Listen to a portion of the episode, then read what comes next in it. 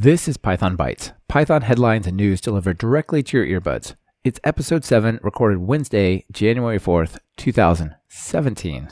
Hey, Brian. Hey, Happy New Year. Yeah, Happy New Year.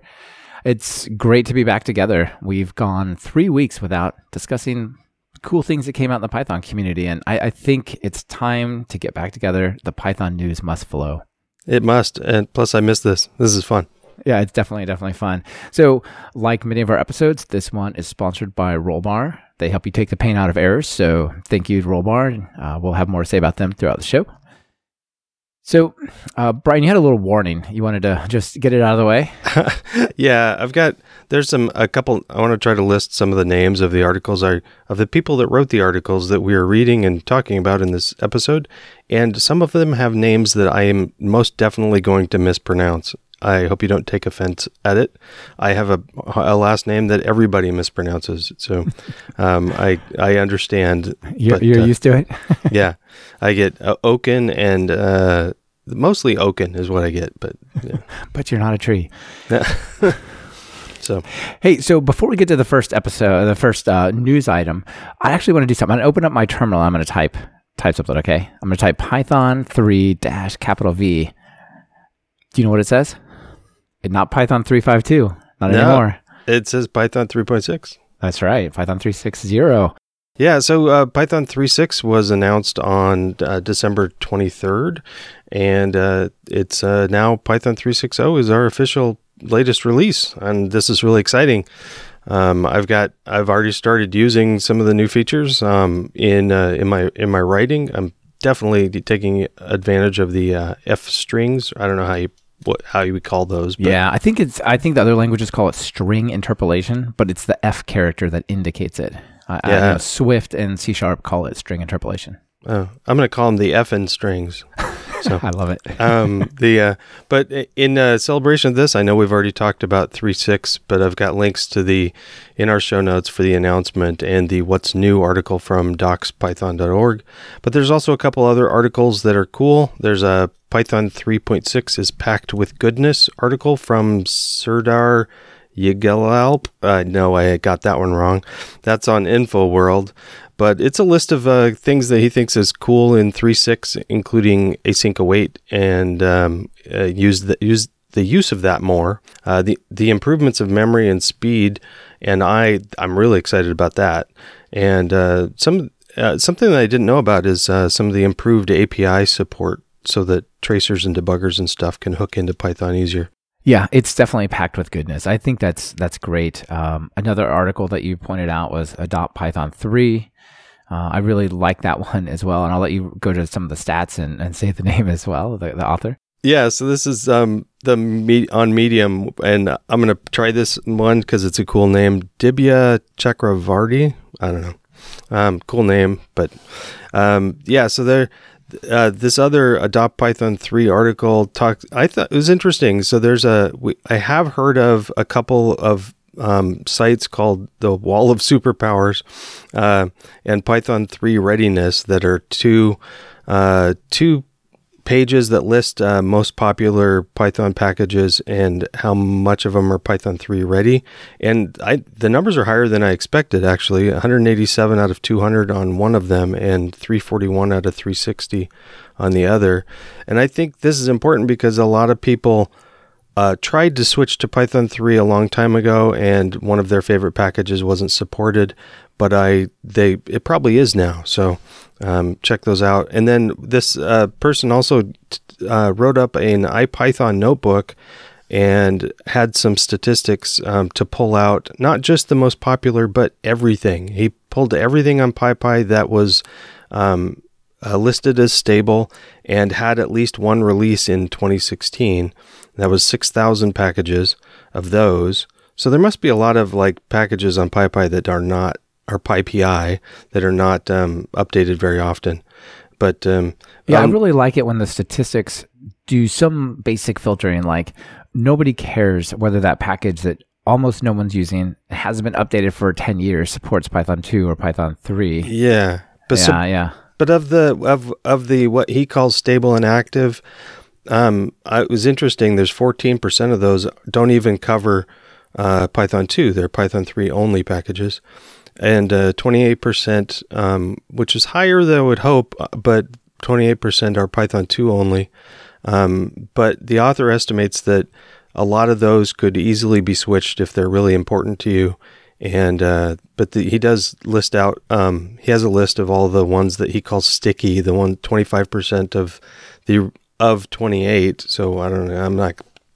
That's not very many. 14, 7% total. Yeah, math on the fly. Uh, anyway, of uh, those sticky packages that may be a problem for you. But uh, you know, I I had a I was in one of those camps a, a, year ago. I tried to switch our testing to Python 3, and there was a package that I needed that wasn't switched, and it is now. So I don't have that excuse anymore. Yeah, that, that's really great. I love the wall of superpowers. This article is really uh, interesting, and I think it makes a it's a good argument, and it's data driven, which is cool. In fact, like you said, you can get the IPython notebook for it. My final thought on Python, moving from legacy Python to Python 3.6, the new Python, is you get a lot of benefit in this release just by installing and running on it if you don't touch your code at all, because there's a lot of memory and performance speed up. So that, that's really cool. Yeah. Um, and it's the instead of walls of and the wall of superpowers, um, maybe we could look at maybe roads and bridges yeah, there's walls, there's roads, and there's bridges. And, you know, I, I don't know how it is in the rest of the world. I know in Germany, it's not quite this way, but in the US, we tend to neglect our physical infrastructure, right? Like, I had to swerve the other day because there's a huge pothole on the road and, and so on. And, you know, it's a, it's a problem. But I think the real problem for us these days is actual digital infrastructure. So there's a really great article, uh, not an article, it's more like a report or even a book. It's like 150 pages called Roads and Bridges The Unseen Labor Behind Our Digital Infrastructure. It's written by Nadia Eghbal, and she did a really good job. It's, it's a new, relatively new report. It came out in July.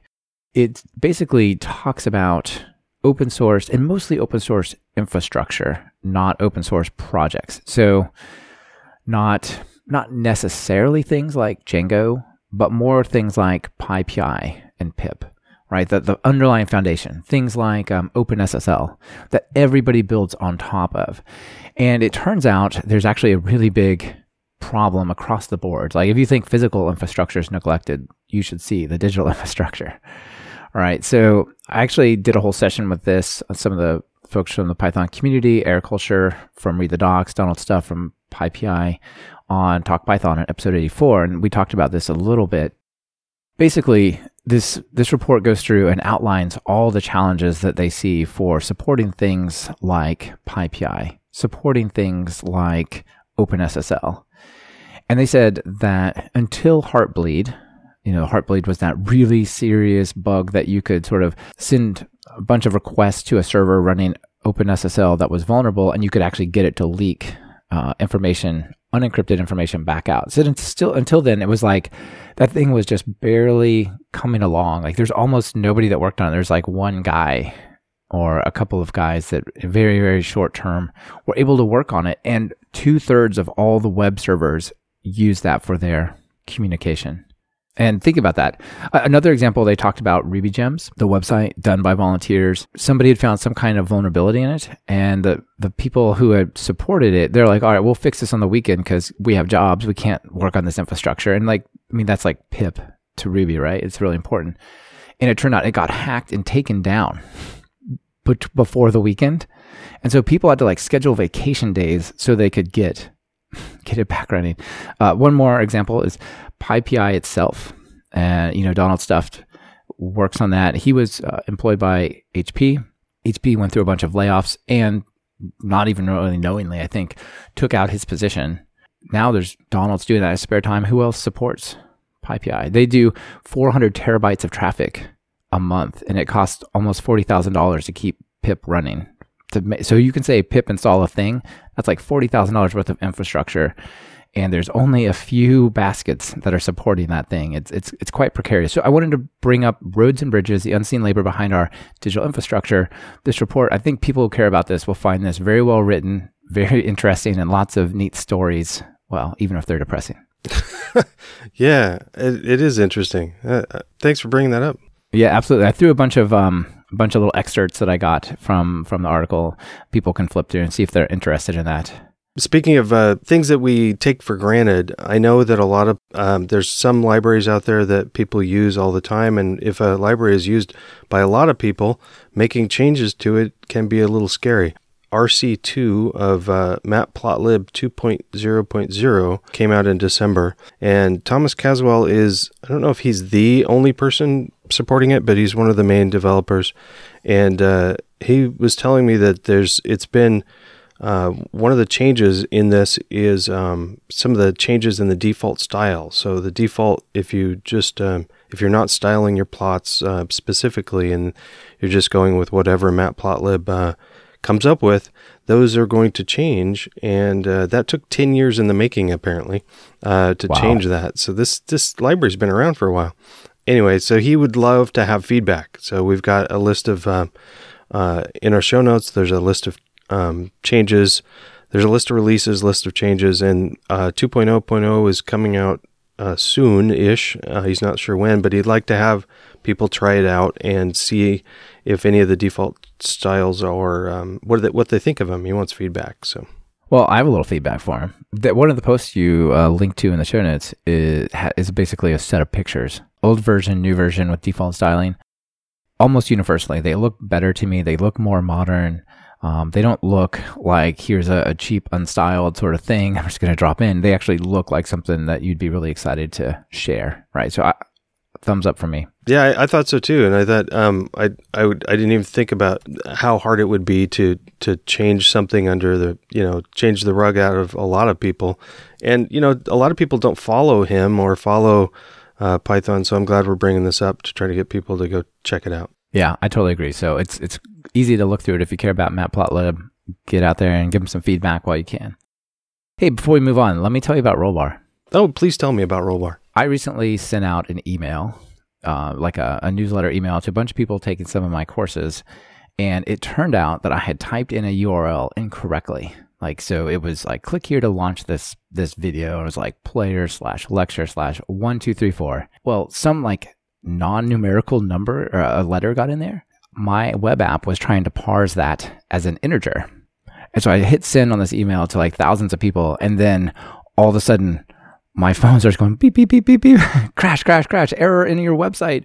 And I'm like, what the heck is this? I pull it up and like I immediately see what's going on. I see the stack trace. I open up my, my, um, open up PyCharm, quickly change it, do a push to deploy. And within five minutes of sending the email, nobody ever sent me a message. I found the error and fixed it. And the rest of the people that opened the email didn't crash. And that was from Rollbar. And if, if you if you guys want that same type of behavior, that same type of safety net, you can get it at rollbar.com slash Python Bytes.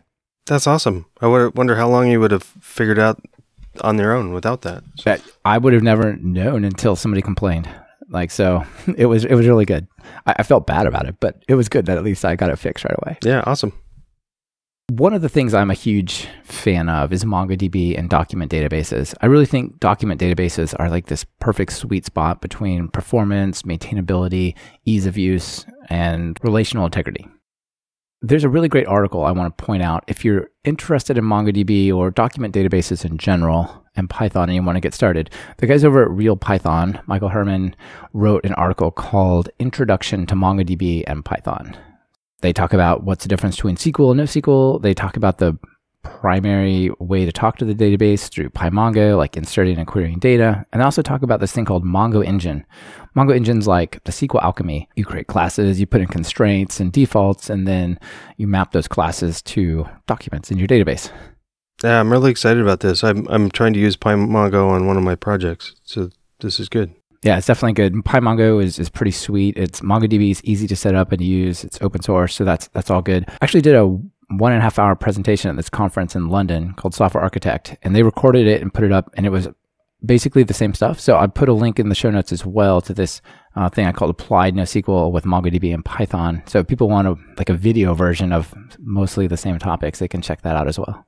Um, and actually, from you, I learned about TinyDB. I think on one of your podcasts. Oh yeah, TinyDB is awesome. Yeah, so that's that was neat too. Yeah, also a document database. You know, I love things that are for humans. yeah. Next up, we've got uh, an article introducing Maya, um, date times for humans, um, and most of the for humans stuff comes from Kenneth Wrights. Wrights, Reitz. Do you know how to pronounce his name?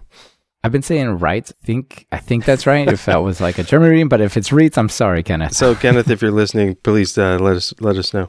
Uh, Yes, or please. I could like I guess look at any talk that he's given and try to get that. But uh, anyway, um, but um, the date times seem like something that's just easy until you actually try to do something that's not. It quickly comes be, goes from uh, easy to easy to deal with to hard to deal with very fast. And so I'm excited that Kenneth has taken this on and tried to come up with a uh, his own uh, library for dealing with uh, date times and date time math and parsing dates and human readable stuff. It just sounds exciting, and we're gonna I'm gonna give it a try. Yeah, he has um, Request, which is the most popular Python package ever, downloaded seven million times a month, which is insane. He has Records, which is like just write SQL for human sort of thing, and now Dates. Oh, very very cool stuff. Nice work, Kenneth. Yeah, definitely. And a, another package that I'm interested in is um, that's coming up is an alternative to uh, Flask or something Flask like. There are more and more reasons to move away from legacy Python to Python, especially Python 3.5 above because of the cool concurrency stuff. What are the things that people talk about when they talk about Node.js, which I'm not a huge fan of Node.js, but you know, it does have its its benefits, is it's sort of asynchronous from the start programming model. Right. Okay. Now that's that's been traditionally hard in Python because the WSGI API doesn't really support it super well. Frameworks like Flask and Pyramid, they don't not you can't just write async methods that all of a sudden become async, right? There's like too much it- it's too much in the built-in stack that doesn't understand async. This guy, I don't know what his real name is. I can just know him as Channel Cat. created this thing called Sanic, which is called uh, a Python 3.5 or higher web server written to go fast. And it's based on the API of Flask. It leverages the async and await functionality of Python 3.5, which I think is really, really cool. It also uses the UV loop, which is a really fast asynchronous IO loop for Python 3. It, it's really cool. So if I want to create um, some kind of um, method, like a, a view action method sort of thing, just like Flask, I'll say app.route and give it a like a URL, so like slash. But instead of saying def some method, you say async def some method. And you can await throughout your method and all the, the cool benefits of letting the threads go on to do other work while you're waiting on databases, web services, files, things like that just happen magically. So you can get really good performance numbers. Wow. Neat. Yeah, so so it's pretty cool, and the fact that it's a Flask, more or less like the Flask API, means you don't have to like start from scratch and learn a totally new thing. They actually have some performance numbers compared to other things, and they don't have Pyramid in here, which is too bad because Pyramid flies on Python 3. But when you think of asynchronous programming in Python, a Python web frameworks, typically you you would probably come up first with Tornado, and they have uh, some tests they did. And they said, okay, Tornado did like 2000 requests per second with a 44 second millisecond res- latency response time basically. I said okay well what about flask? Well flask did twice as good so like 5000 requests a second 20 millisecond response time almost double good in both directions. The sanic thing using python 3 and the uv loop is 33000 requests per second with a 3 millisecond response time. Wow, that's incredible. yeah see python's better than legacy python Yeah, Python definitely. That's really cool. So Python 3.5, the async await is a cool programming model, and to have this nice web framework to plug in there, this thing's going to go places. We're going to be talking about it for a while, I bet.